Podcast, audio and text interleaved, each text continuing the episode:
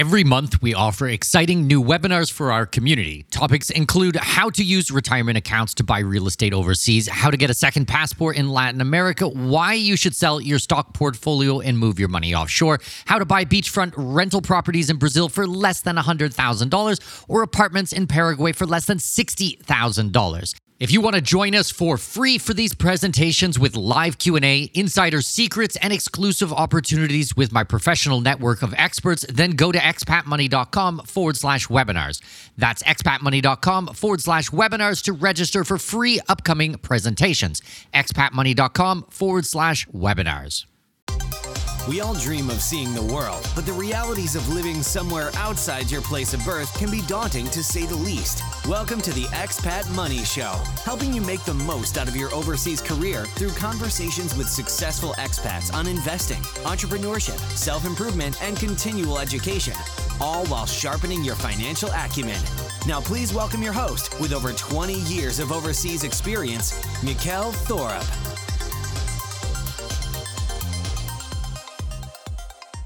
Hey guys, I want to preface today's interview by telling you that this is not for 99% of the population out there.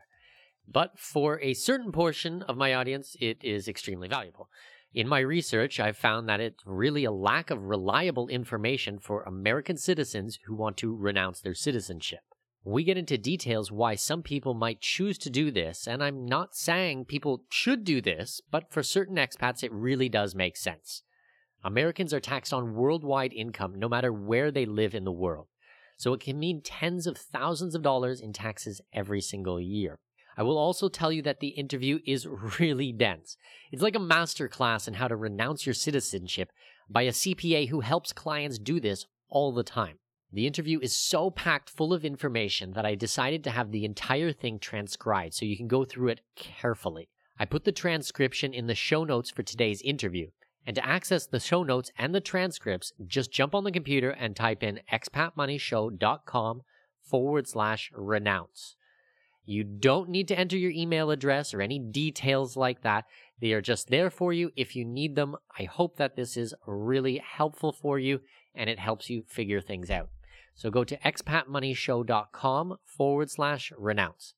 Enjoy today's episode. Today, we're going to talk a bit about a controversial subject how Americans can renounce their citizenship, how, why, and where this is done, and all the nitty gritty details that go into this. Please welcome to the show Olivier Wagner. Olivier, how are you? I'm good. I'm good. Thank you for having me. My pleasure. It's really great to have you here. I have read your book. I really enjoyed it. Actually, I've read it one and a half times. I read the whole thing cover to cover, and then I've gone back and read uh, individual chapters for things that I really wanted to have a better understanding of. Wow, it's you're a little bit of um, you like pain because it gets a little technical at times. well, and it and it's it's quite funny because I'm not even American myself. I'm Canadian, but um, it's important for me for the podcast and for my business to understand American taxes. So when I went searching on Amazon, your book came up uh, page one, number one. So I thought I better get it. Yeah, thank you so much. So Olivier, why don't you talk to us a little bit about your backstory? How did you become an expat? How did you get working as a CPA and specifically with American taxes? Because you're in a different situation as well. Well, I, I am American actually, but I started out French. I grew up in France with French parents, everything uh, French.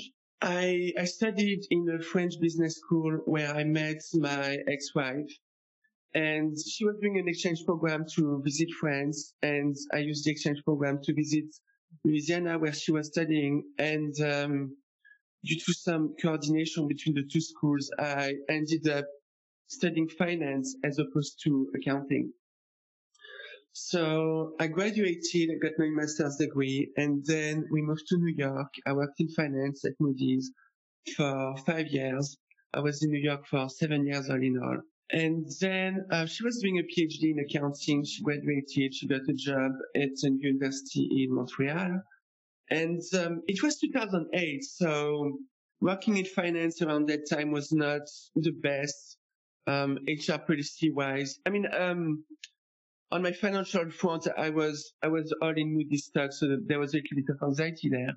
But um, on the HR front, they knew that we wouldn't get a job somewhere else because um, of the financial crisis. Um, so, so yeah, it wasn't a nice place to work in. So I wanted to work for myself and and just have the freedom to travel and be my own boss. And I looked into the possibilities that people do IT things, artistic things, They didn't fit, fit my skill sets. And I couldn't be in finance, or at least I because um, this tends to be large organizations. But I saw people were doing taxes for American overseas. And they were working remotely because American overseas are all over the place. And, and they were working with numbers. That's what I was already doing. So That's something that I thought was um, a good fit for me. So I moved to Montreal. I created 1040 Abroad, where I became an enrolled agent first. And the beautiful thing about becoming an enrolled agent is that you simply need to pass the exam. You pay the fee to sit for the exam and you pass the exam and um, you're done. So yeah, 2012, I created 1040 Abroad. I started getting clients. I was an enrolled agent and, and sometimes I was struggling a bit. I was learning on my own. And then I joined an accounting firm in Montreal to become a CPA. So to become a CPA, it's a little bit more involving. Um, there's some requirements on the educational front. You need to have transcripts. You need to have one year of work experience and and it, there's four parts, one of which is called regulation, which is very similar to the enrolled agent exam, which was 100% taxation. And then there's four other things that CPAs need to know, even if they don't use it. So you have CPA studied audit, uh, financial statement reporting, this sort of things, even though day to day I only do tax. But um, that's the way the CPA exam works. Um, so I became a CPA and then I, um, I left that firm and I kept on working for myself. I traveled a bit. In 2016, I was in 30 countries. Uh, I met my publisher in Thailand around that time, Gregory Diehl. Who has been a guest on my podcast as well. Yes, exactly. Um, right. So I started out French. I actually studied finance, but as I moved to Canada, I, um, I started doing taxes for Americans overseas and I worked for a, a Canadian accounting firm in the US tax department. And there I was again preparing tax returns for Americans in Canada as well as um, Canadians doing business in the US. All right. So yeah, so for the past two years, I've been traveling a bit. I've been trying to um, figure, out, figure out the way I want to live my life. And I've been serving Americans um, overseas. Oh yes, we were talking about renouncing U.S. citizenship. well, we can get into renouncing citizenship in a little bit. So I want to understand. So with 1040 Abroad, do you mostly help Canadians who are doing business in the United States and Americans who are doing business in Canada? Or do you really help all Americans who live as expats? All Americans who live as expats. I um I can prepare tax returns for non-residents. It's just that the way things have turned out, I prepare tax returns for Americans, especially for Americans who who renounce US citizenship. Yes, that's what I was getting to. As I was quitting my job, and I was jumping into the unknown. I met an attorney who's based in Toronto and he specializes in uh, people who renounce US citizenship. He's taking care of the, um, the immigration side, walking people through the process of dealing with the consulate. And he's quite allergic to taxes, not because he doesn't understand them, but because he has some uh, anger trigger around them. So I, I, I don't think he's the only one, to be fair. Oh no, he's not. He's definitely not. He's a he's such a great guy. His name is John Richardson. He's such a great guy, and he really cares about. Um, well, he's working a lot with accidental Americans, so people who were born in the U.S. and moved to Canada when they're five years old or something like that, and they always consider themselves uh, Canadian. Their parents are Canadian, etc. But since they were born in the US, they are US citizens subject to taxation. And um, yeah, he really gets upset about them having to to file tax returns and and they don't have to pay usually. It's just the enormous amount of regulation and forms that come into becoming compliant that is um, that's very upsetting. So so yes, as I quit my job, I I contacted him. We don't really have any um, promise or obligation that we would do business together, but he has been working with me ever since, and uh, that he is providing me this um, this side of Americans who to citizenship. So that's how I got to be very proficient in um, Form 8854. We'll get into it in detail later, but um, yes, so I, I kind of developed this niche uh, by working with him, and then I found my own clients who were more the regular expats who just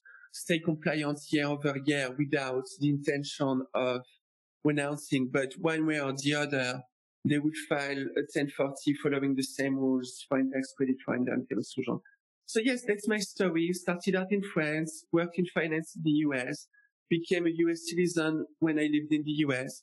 Then I moved to Canada. That's where I worked in US tax. And as I quit my job, I worked with John Richardson. And that's where I developed this interest for renouncing US citizenship and the tax aspect of renouncing.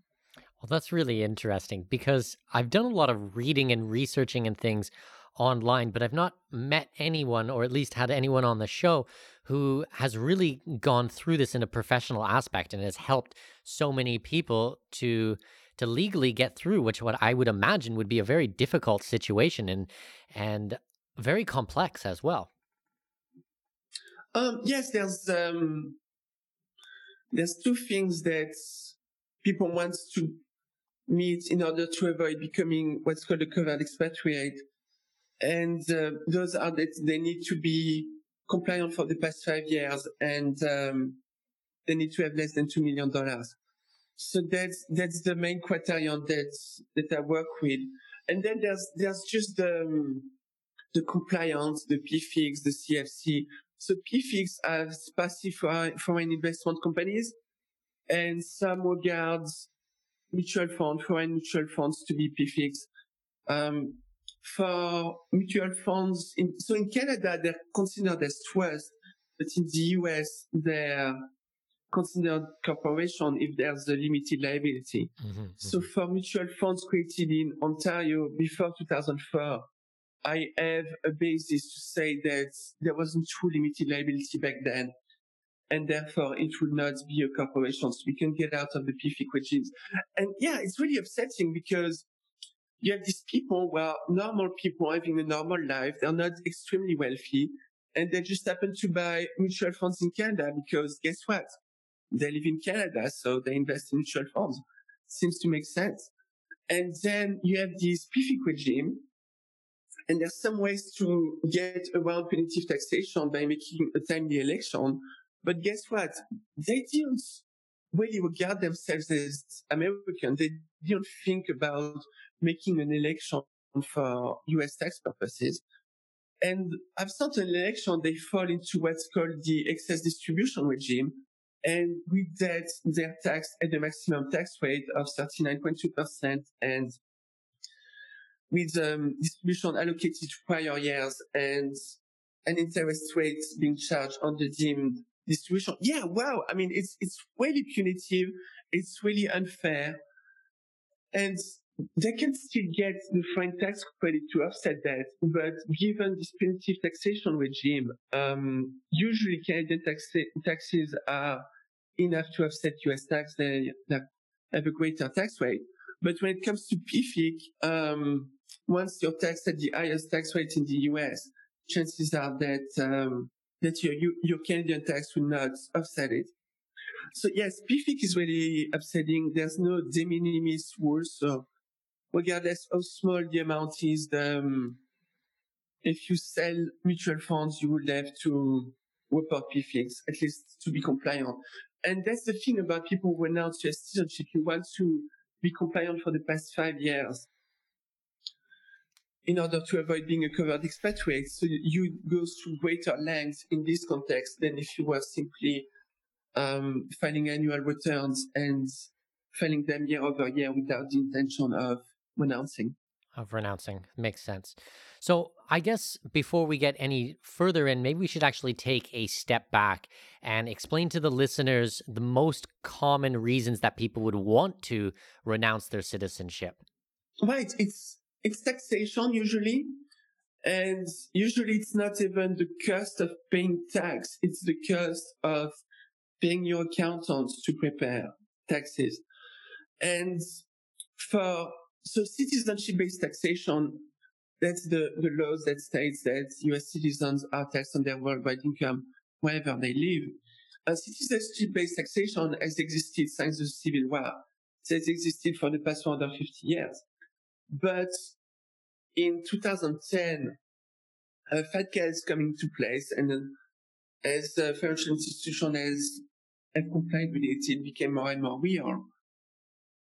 And now foreign banks have to identify whom of their clients are US citizens and forward their information to the IRS. So even though citizenship-based taxation has existed for 150 years, the, um, the enforcement opportunities for the IRS were fairly limited. And de facto, many, most Americans overseas didn't get into compliance because they didn't feel a need for it and the IRS didn't send them letters.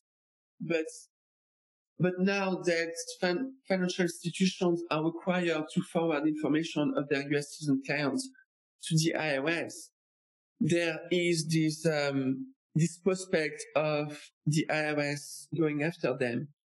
And the IRS has had its, its budgets reduced for the past six years. So I believe that they'll only go after people with the highest balances, but, but there's a psychological aspect about being an American overseas, you know.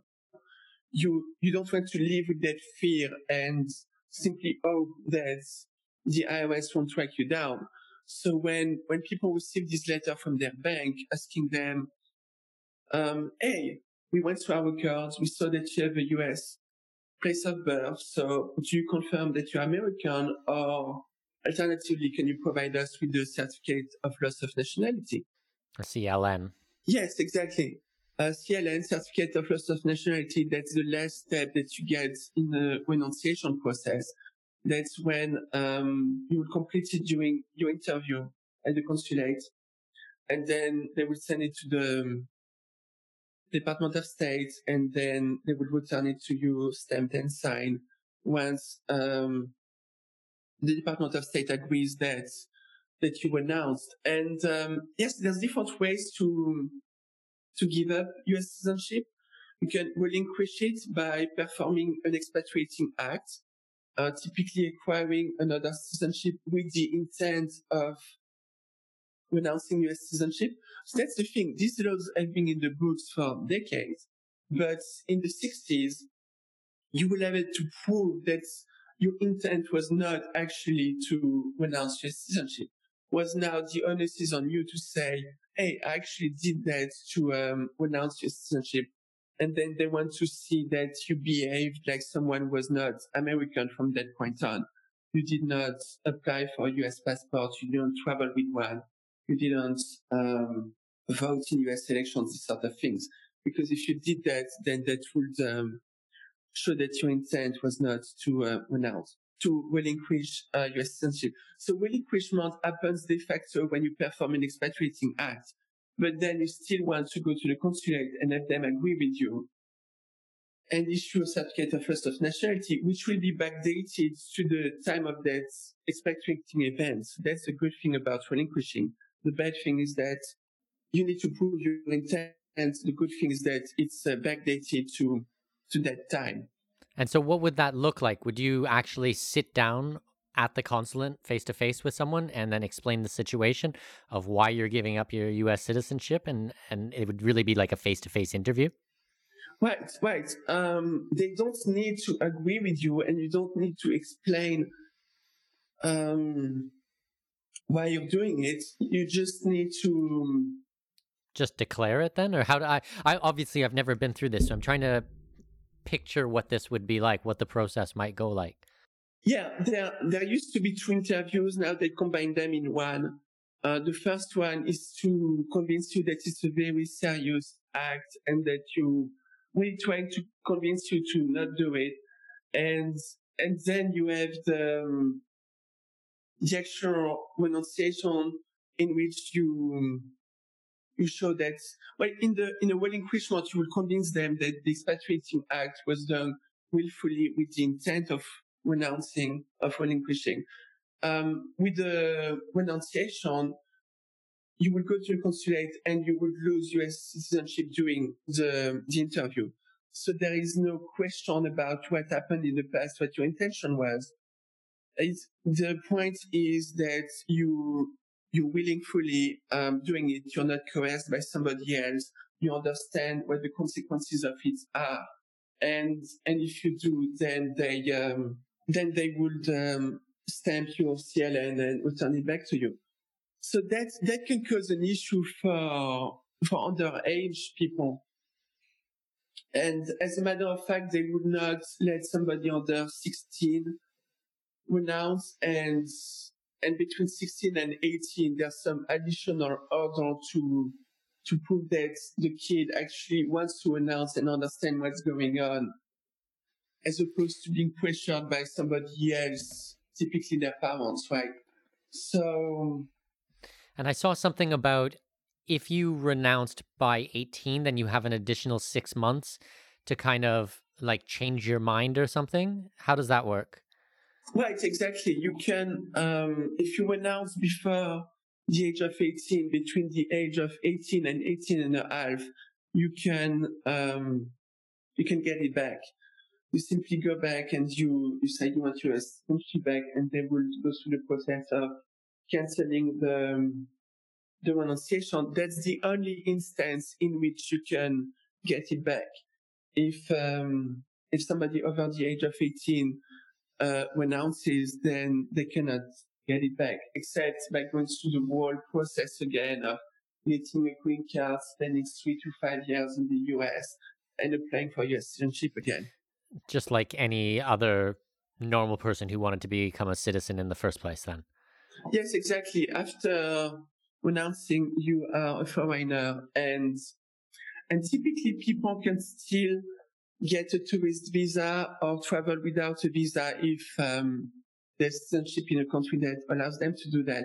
And that's what's great with Canadians. Canadians don't need anything to go to the US. They just show up with their passports.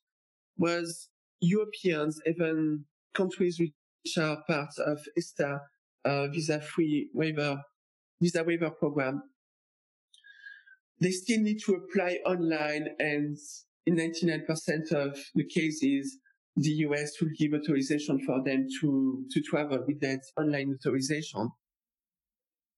But, um, yeah, Canadians don't need that, don't, don't need that. They just travel to the US with their passport without applying online to enter the US. Yeah, when I was a child, it was just our birth certificate. It was literally just a, a piece of paper. There was no picture. It wasn't even laminated or anything. And we were crossing the border back and forth. But now, yes, it is a passport. I know. Times have changed. Times have changed. Times have definitely changed.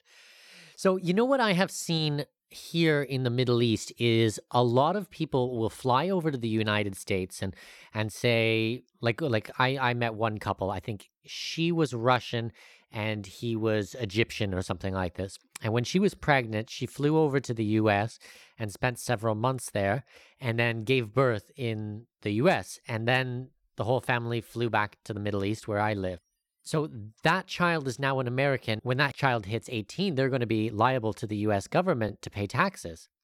Well, as soon as they make more than $10,000 of income, really. And, and the thing in the Middle East is that you don't have the kind of income tax that exists in, um, in the Western world. So you still have the foreign earned income exclusion to exclude earned income up to $100,000. But, but beyond that, there's not much of a relief for investment income or for earned income in excess of that amount. So yes, it's, um, it's really an issue for people in the Middle East or other countries without a tax rate that would match the one in the US. Exactly. Like I'm quite sure that a lot of people do this type of thing and and I've heard it called an anchor baby and I don't hopefully that's not a derogatory term by any means but um I don't think that they realize that they have now shackled their child with taxation for the rest of their life. So if if I look forward in the future, I could see in 20 years or something like that this would be a major this would be a, a real reason that people would want to renounce their citizenship when they learn about this when they start having to file a tax return themselves. Right right. Uh, we see things change. There's a bill to to end citizenship-based taxation that was passed way before christmas that was um, enacted. Sorry it's not passed. It's enacted. It still needs to go through the whole process. It might never become is that the fair taxation for American abroad or something like that? What's that one? Yeah, exactly. That's the one. Yeah. Is that it? Okay, cool. Yeah. I read about it, but I, I don't know too much about it. It's bill, but it's not law yet. Is that right? Yes, exactly. So it still has a long way to go. It just um, became a bill before Christmas, and it needs to pass Congress and the Senate to become law. So, you know, if how these things can be. Um, right, so it's just a bill. So, um, like I briefly mentioned, there's two ways to avoid US taxation. One is the foreign tax credit, with which you get a dollar for dollar credit of taxes paid to a foreign country. The other one is the foreign income exclusion, with which you can exclude earned income, so either wages or self-employment income earned in a foreign country. And for that, you need to meet one of two tests. One is the bona fide residence test, in which you um, you need to be a tax resident of that other country and uh, not have stated that you are non-resident there. And then you need to have additional ties with that country. They are more subjective, but you should spend six months there. You should have, you know, if you speak the language, if you have a driving license, this sort of things will help. Or, or the second test is the physical presence test, which is much more objective and um, and you need to spend 330 days in any 12 month period in a foreign country. So what people miss is that it's only 12 month period. It doesn't need to be a calendar year. So if you, if you're overseas from May 16, 2019 to May 15, 2020, then, then you would qualify. I mean, the, the maximum amount you can exclude would be prorated, but you would uh, still qualify for the foreign income exclusion. So yes, back to the um, the fairness to American overseas bill. So it would tie the um, taxation regime to the foreign earned income exclusion test. And if you meet one of these two tests, you can elect to be in a regime that's very similar to the way non-resident are taxed, i.e. only your US income would be taxed. And the hope is that once this become law, then the next step will be to tackle uh, FATCA and other reporting requirements because once Americans will no longer be subject to US tax on their foreign income, then the need for their banks to report them to be to the IRS will be elevated. But as we said, it's a I don't know. FATCA that's a lot of control and power that they have. I, I don't see them giving that up. I, but you, what would be your opinion? Hey guys, we'll just take a quick break. So, my brand new book, Expat Secrets, has hit number one bestseller in multiple categories across Amazon. The book is all about how to grow your wealth overseas and protect what you get. We get into details on how to use the offshore markets to legally reduce your taxes, get a second passport, and diversify your finances. Honestly, the response for the book has been fantastic. You can get a copy today by searching on Amazon for Expat Secrets, or you can go to expatmoneyshow.com forward slash expat dash secrets, and it'll redirect you to your copy of the book. You can get the book in paperback or a digital version on Kindle, and soon it will also be available in hardcover version and an audiobook copy on Audible. So go check out my brand new number one best selling books, Expat Secrets, today. Well, the IRS is merely enforcing the laws that Congress passed. And given the fact that their budget has been decreasing and their obligation has been increasing, I would guess that the IRS is not too happy about FATCA either. Really? Okay, interesting. But it's not really their call. They, they have to enforce the law. That's their mandate. But yeah, that's why I think that if you have $50,000 or so in um, a foreign bank account, the IRS would not send you a letter because they don't have the resources to to go after people with this little uh, money in a bank account. But again, there's no there's no guarantee. It's just an audit lottery, and um, I cannot pay the audit lottery. That's um, Circular two thirty. I cannot do that. Correct me if I'm wrong, but there's no like statute of limitation on this type of thing. If you if you do something today and then they find out in five years from now or ten years from now, they can still come after you for uh, from being non-tax compliant or these types of situations in the future. It doesn't have to be done right this moment. Um, right. In theory, the, um, there's no statute of limitation if a tax return has not been filed. In practice, the IRS employee would need a manager's approval to go past six years. So that's that's unlikely, but it's possible. Uh, statutory, there's no statute of limitation if Okay, a tax return has interesting. not been filed. So let's bring things back to the Americans who need to renounce. So we've kind of talked about the situations of how it would be done and the type of person that might be right for. Can you explain a little bit more of a covered expat versus like an uncovered expat? Because I did a bit of reading about it, but even myself, I don't fully, fully, fully understand it. Um, sorry, I, I was thinking about all of these practicalities and oh, so many accountants um, try to place fears in people when when penalties exist, but they're almost never assessed. But but accountants feel that they could make more money by scaring people, and then when people are in this state of fear, they hire their services. Um, that's that's something that I'm not trying to do. So so that was just a remark based on what we said before. Um, yes, so covered expatriates are, are subject to an exit tax, a mark to market tax. So anything that they owned at that point will be um, deemed to have been sold at the fair market value on that day. And they will pay capital gains on the difference between fair market value on that day and their basis. But when you say on that day, I assume there's like a lead up period. So you have months as you're preparing this to sell your US assets. Is that right? Right, right. So that would be the fair market value on the day before you announced. So the day before. So it's basically like that's the the last day that you could own anything. Everything would have to be gone, would have to be liquidated before that day. Is that how it works? Yes, there's some ways to um, to plan for it.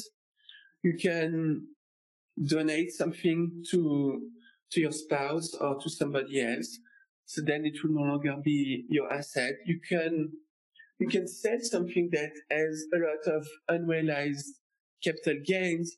You would have to pay tax on it because at that point it becomes an actual capital gain. But the good thing is that that will also become an actual capital gain in your foreign country, so you would have foreign tax credit to offset uh, the US side of things. Whereas if um, if you don't actually sell it, then you will have a deemed, disposition and you will have a capital gain on the US side, but um, but not on the foreign side. So you will not have um, a foreign tax credit for it. So yes, there's definitely ways to plan for it. And there's um, there's other consequences of being a covered expatriate if um, if you give money to a U.S. citizen after renouncing, then they would be subject to um, gift tax. Um, usually, gift tax is paid by the donor. That's the only instance in which the recipient will have to pay gift tax. So that's another reason to donate uh, before you announce or, or you have families who announce all at once. So the parents and the kids um, both renounce, and this way they can continue to inherit or gift money after the parents renounce because the kids would also no longer be U.S. citizens, right?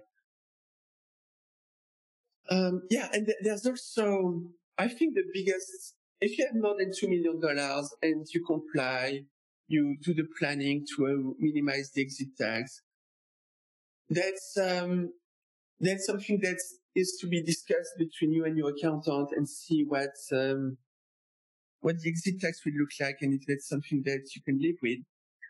But if you become a covered expatriate by virtue of not having been compliant for the past five years, on Form 8854, there is a question asking whether you've been compliant for the past five years. And I just don't want anybody to answer no to that question because, I mean, you're just sending a form to the IRS saying that you have not been tax compliant. To me, it's, it's just a asking for trouble. exactly, exactly. So fair enough yeah, there's there's nothing uh, in the law that says that if you are a covered expatriate by virtue of not being tax compliant, you get an audit. But just use a little common sense, right? Um, if you are an expatriate who's not covered, then you're not you're not subject to the exit tax. You can give money to a U.S. citizen, and they will not be subject to gift tax. So the main difference between the two of them is one is subject to the exit tax and must liquidate their assets before, and the other one does not. Is that right? Yeah, you might want to liquidate your assets before, else you will be subject to capital gains. Um, obviously, if you if you have an unrealized loss of, or if you uh, virtually no unrealized capital gains, then it's not it's not an issue, right? because you're taxed on the deemed disposition as if you had sold all of your assets. Okay. So, how do you go from being an covered expat to becoming an uncovered expat? Or how do I, I'm still missing a piece of the puzzle here? Oh, right. So, you file Form 8854 with your, with your final tax return. You send a copy to Philadelphia. You send a copy with your tax return. And on that form, the questions about whether you have more than $2 million, whether you've been tax compliant for the past five years, whether your average tax liability over the past five years was more than $150,000 about um, also if you were born with both citizenship and you're still a resident of that other country and you spent less than 10 years over the past 15 then you can still own more than $2 million and not become a covered expatriate. Um, it was just a shortcut when I said $2 million of assets and are not compliant for the past five years. So that's, that's the criteria that um, are the main ones, but obviously contact an accountant to, to get the details uh, because it's tax law. It's a lot more complicated than that. Okay, so that makes sense. So it's basically like a there is a checklist of criteria, and either you are a covered expat or you are an uncovered expat. It, it's based on your personal history. Yes, exactly. You were a U.S. citizen up until that appointment at the consulate in the case of renunciation. And then you become either a covered expat or an uncovered expat. You don't, um, you don't switch between the two categories. Now it makes sense. Thanks for clearing that up because even when I was reading about it online, I found it difficult to understand. But now that you've explained it, now it makes sense in my head. Okay, great.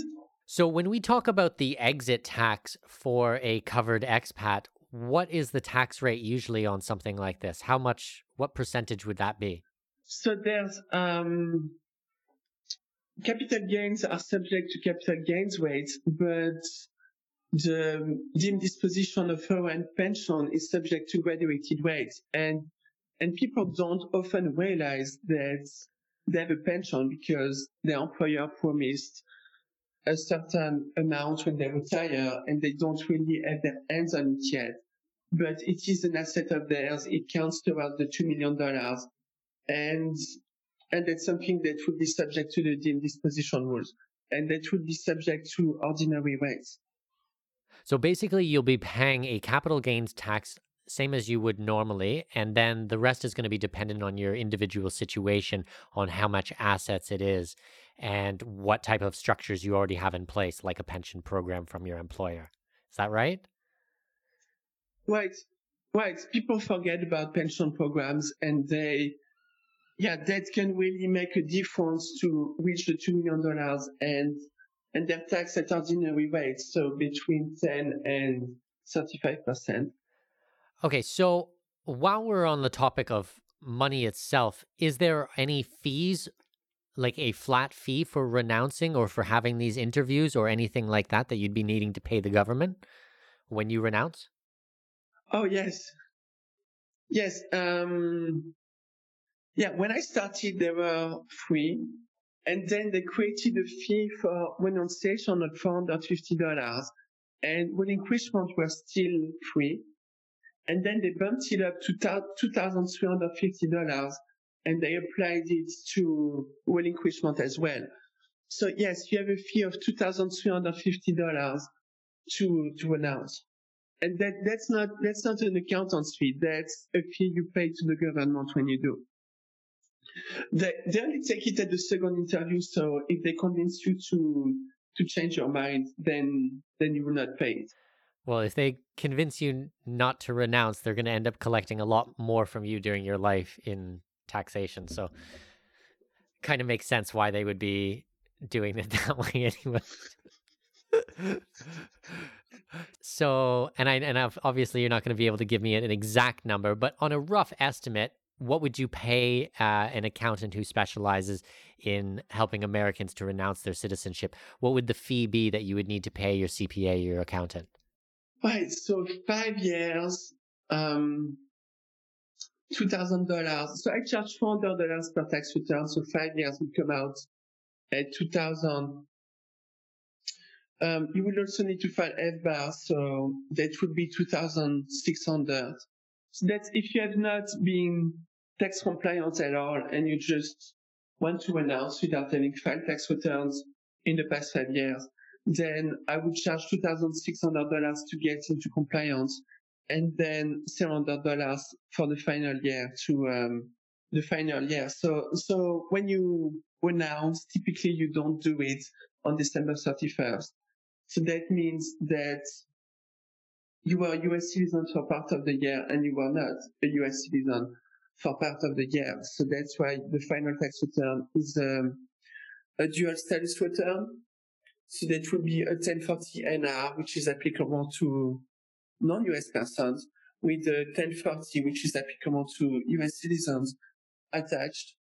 And then you have the Form 8854 to, um, to announce the Form 8854 where you, again, where they then used to determine whether you were a covered expatriate or not.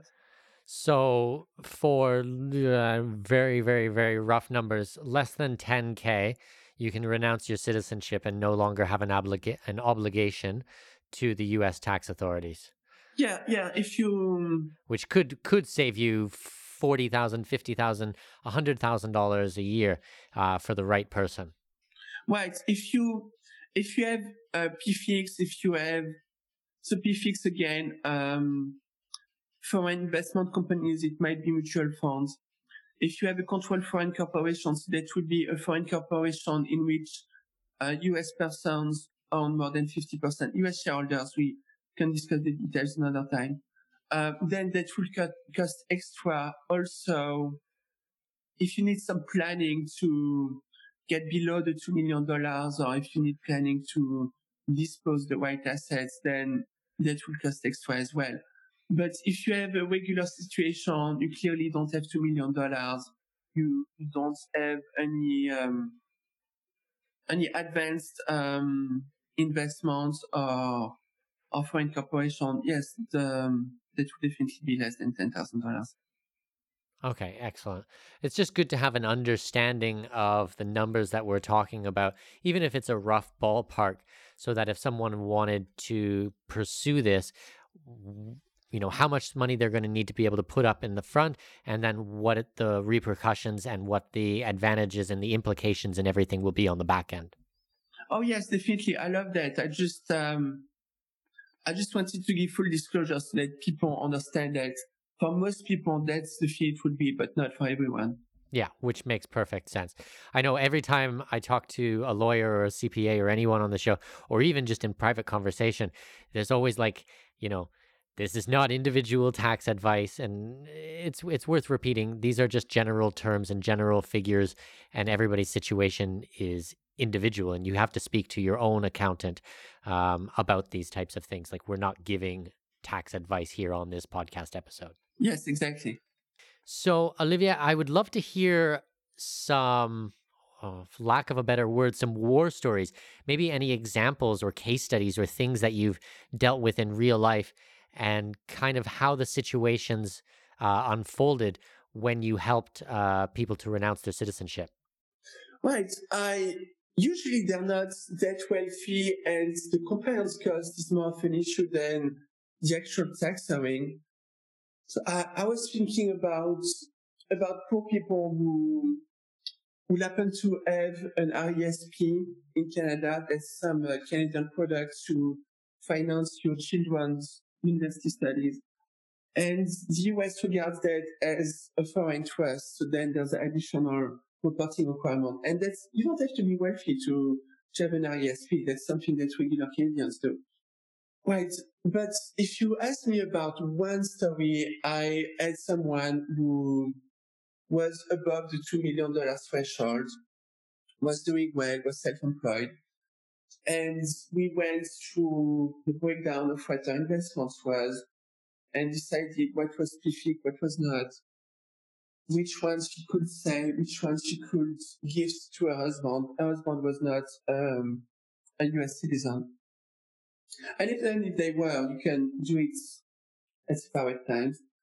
Right, so there was this planning going on, and then eventually she announced, and she was still a covered expatriate. Being a covered expatriate, I think, is not the end of the world. It's um, answering that question where you say that you um, that you are not compliant. That would be the end of the world. But if you have more than two million dollars, you did your planning, you can be a covered expatriate and still live a normal life. Right. So, yes, I handled the tax side of things. Of course, she went to the consulate. She had her interview. And then she, she was happy to, to no longer be in the US tax system. And, and with my clients, usually there's this part that is, um,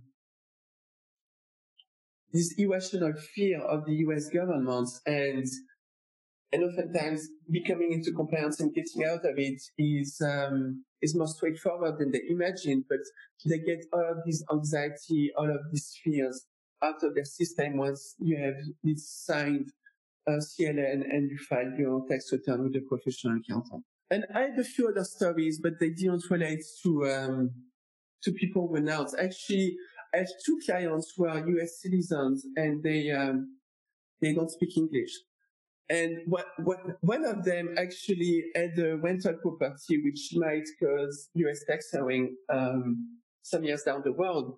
But the end of the conversation was that when you at the US consulate, you have to um, the, and um, and that was the deciding factor that convinced her not to announce because she um, she didn't speak English, she only spoke French. so she actually couldn't renounce because the the interview has to be done. Could she not have brought someone with her as like a translator or something? Well, attorneys attorneys used to be used to be allowed to um, come into the interview, but not anymore.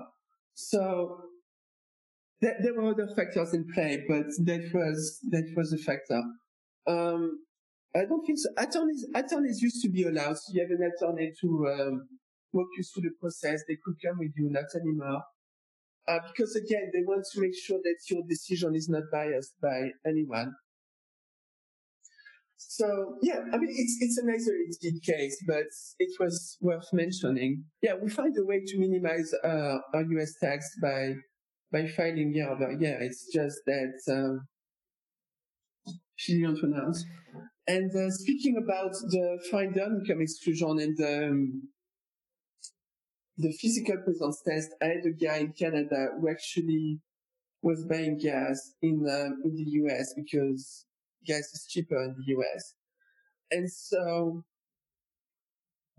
and so for the physical presence test, you need to um, to spend 330 days in a 12 month period in a foreign country, and there's like 52 weeks in a year. And even if you spend part of the day in the US, it still counts as a day in the US. So we couldn't use the, um, the physical presence test because it was being gas in the US, which was, which I thought was also an interesting story. It, it wasn't about pronunciation, but yeah. Well, on that one, I've seen people who think that, uh, you know, being on international waters counts being outside of the United States. And it's actually, and once again, correct me if I'm wrong, but if you fly out of the United States, it's not until you land and then the following day that is actually going to count as one of your days that is outside of the States. Yes, that's right. If you, that's the day you leave the US. Uh, if you, if you travel from if you flew from say Los Angeles to Sydney or something like that and you're over international waters for you know, eight hours or something, nine hours, that day actually won't count, right? Right, exactly. There's two exceptions. One is if you travel between two foreign countries for less than 24 hours, and if you are in transit in the US for less than 24 hours. So if you just flew the hour before from Mexico to LA and then you take that flight, you might still be able to exclude it. But if you were in the US for more than 24 hours, then, then your interpretation is correct. Uh, that issue is, um, is a bigger one for air, airline pilots and, um, people who work on cruise ship or people who take cruise ship as passengers because cruise don't move as fast as planes. So, um, uh, it's true. So, so that it's true. No, it's it's hundred percent true. But it, it, like like I would think that people would just look at this and go, "Oh, 330 days." You know, it's it's it's it's around 330 days, and it's like no, the the the IRS are very particular about like they will they will take you to court and you will have to prove the hour by hour, and they will need proper like they don't mess around on this type of stuff if they say 330 days, they mean 330 days. And it's not 330 days outside the US, it's 330 days in a foreign country. Which is a huge, like, you would assume that they are the same things, but actually, that is a huge difference, especially when you're talking international waters. Yeah, yeah, international waters and Cuba don't don't count. Cuba doesn't count. I mean, if you have um, yeah, if you go there against the travel embargo, then uh, that doesn't count. Well, the travel embargo is you're not allowed to spend US dollars there. Isn't that how it works? In theory, but in practice, if you land with a plane, then you pay some airport taxes to Cuban, to, to Cuban government, and right off the bat, you just uh, violated the embargo. Um, yes, I know a guy um, Graham, Graham Hughes, I think, they traveled to every country in the world without um, flying, and and like it, it was stupid enough to go from the US to Cuba as opposed to like because he's British, he's not American. Um, so he could have gone from Mexico to Cuba and everything would have been fine. But he went from Florida to Cuba and everything was fine still because he had friends take his boat and they went to Cuba and he landed on the beach. I was like, yeah, I'm in Cuba. And then he went back to Florida and he didn't spend any money in Cuba. So actually, actually that was fine. But if you take the plane, then you're going to pay airport taxis to Cuban government and right off the bat, you just violate the embargo. There's some, there's um, a people to people general license now that is self-certified. So if you go there for cultural purposes to um, connect to the culture of the Cuban people.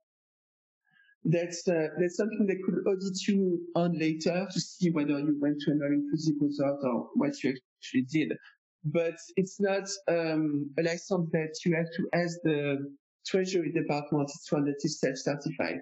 So if I was to go to Cuba, I would argue that was under the the people to people license. Mm-hmm. Yeah, I was on the phone. Well, I interviewed Doug Casey. I had him on the line, and uh, and then I talked to him a bunch of times afterwards.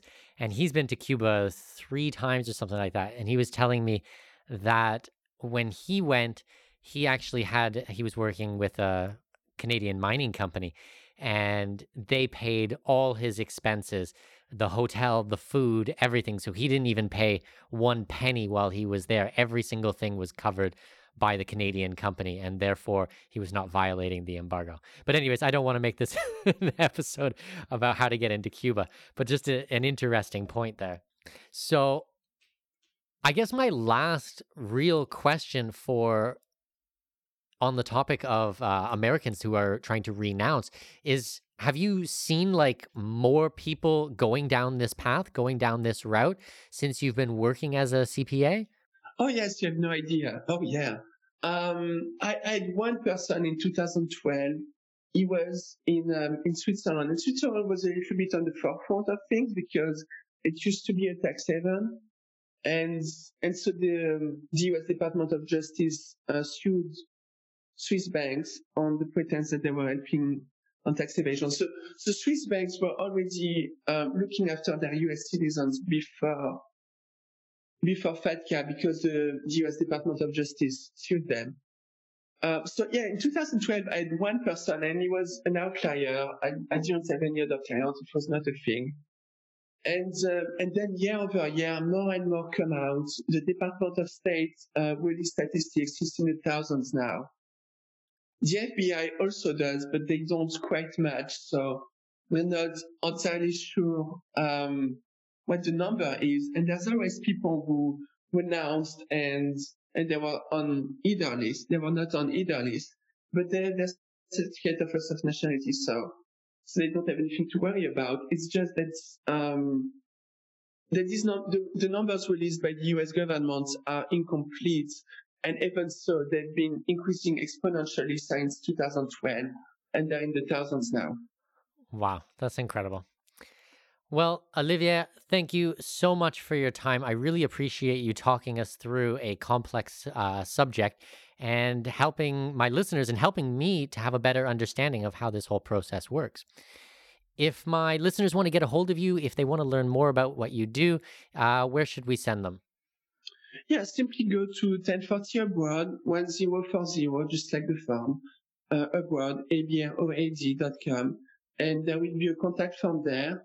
Fill it out, and I'll get back to you by email. We can schedule a call if, um, if that's what you want. Fantastic. I really appreciate your time, Olivier, and I'll talk to you soon, okay? Right. Thank you. My pleasure. Thank you for having me. Have a good one.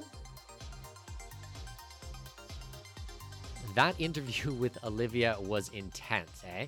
He just spelled out the entire process of how to renounce your citizenship if you're an American. As I said at the beginning of the episode, it can make sense for the right person. If you need more information, feel free to go to expatmoneyshow.com forward slash renounce or email me at support at mikkelthorup.com and I can introduce you to Olivier so he can go through things with you in more detail if this is right for you. We'll see you guys next week on the Expat Money Show. This episode may be over, but your journey to greatness continues by visiting our webpage and signing up for our newsletter. For convenient access to new episodes, show notes, and other crucial resources, visit expatmoneyshow.com. We look forward to you joining us on the next episode of the Expat Money Show. Safe travels. I have managed to secure exclusive rights to a block of villas in one of the hottest up and coming regions in my current home country, Panama. Join me Saturday, May 4th at 10 a.m. Central, 11 a.m. Eastern Time for our special presentation called Investors Workshop, capitalizing on the globally recognized resort brand coming to Panama. We will discuss how the tourism landscape in this region will change rapidly upon the public announcement of this project and how I have secured the rights for my clients to capitalize on this opportunity before anyone else. Thanks to my connections in the region, I have negotiated pricing that front runs everyone else. Think early, early bird pricing. From gourmet restaurants to vibrant clubs, poolside activities, and even live bands, this resort is going to pump some serious life into the region. But this isn't what excites me or what should excite you either. The exciting part is that these world class amenities and top brand will attract tens of thousands of tourists. Tourists who will fork over top dollar to stay at our investment properties. Register free at expatmoney.com forward slash webinars. That's expatmoney.com forward slash webinars to register for this free real estate workshop. See you on May 4th at 10 a.m. Central Time. That's 11 a.m. Eastern Time. Go to expatmoney.com forward slash webinar.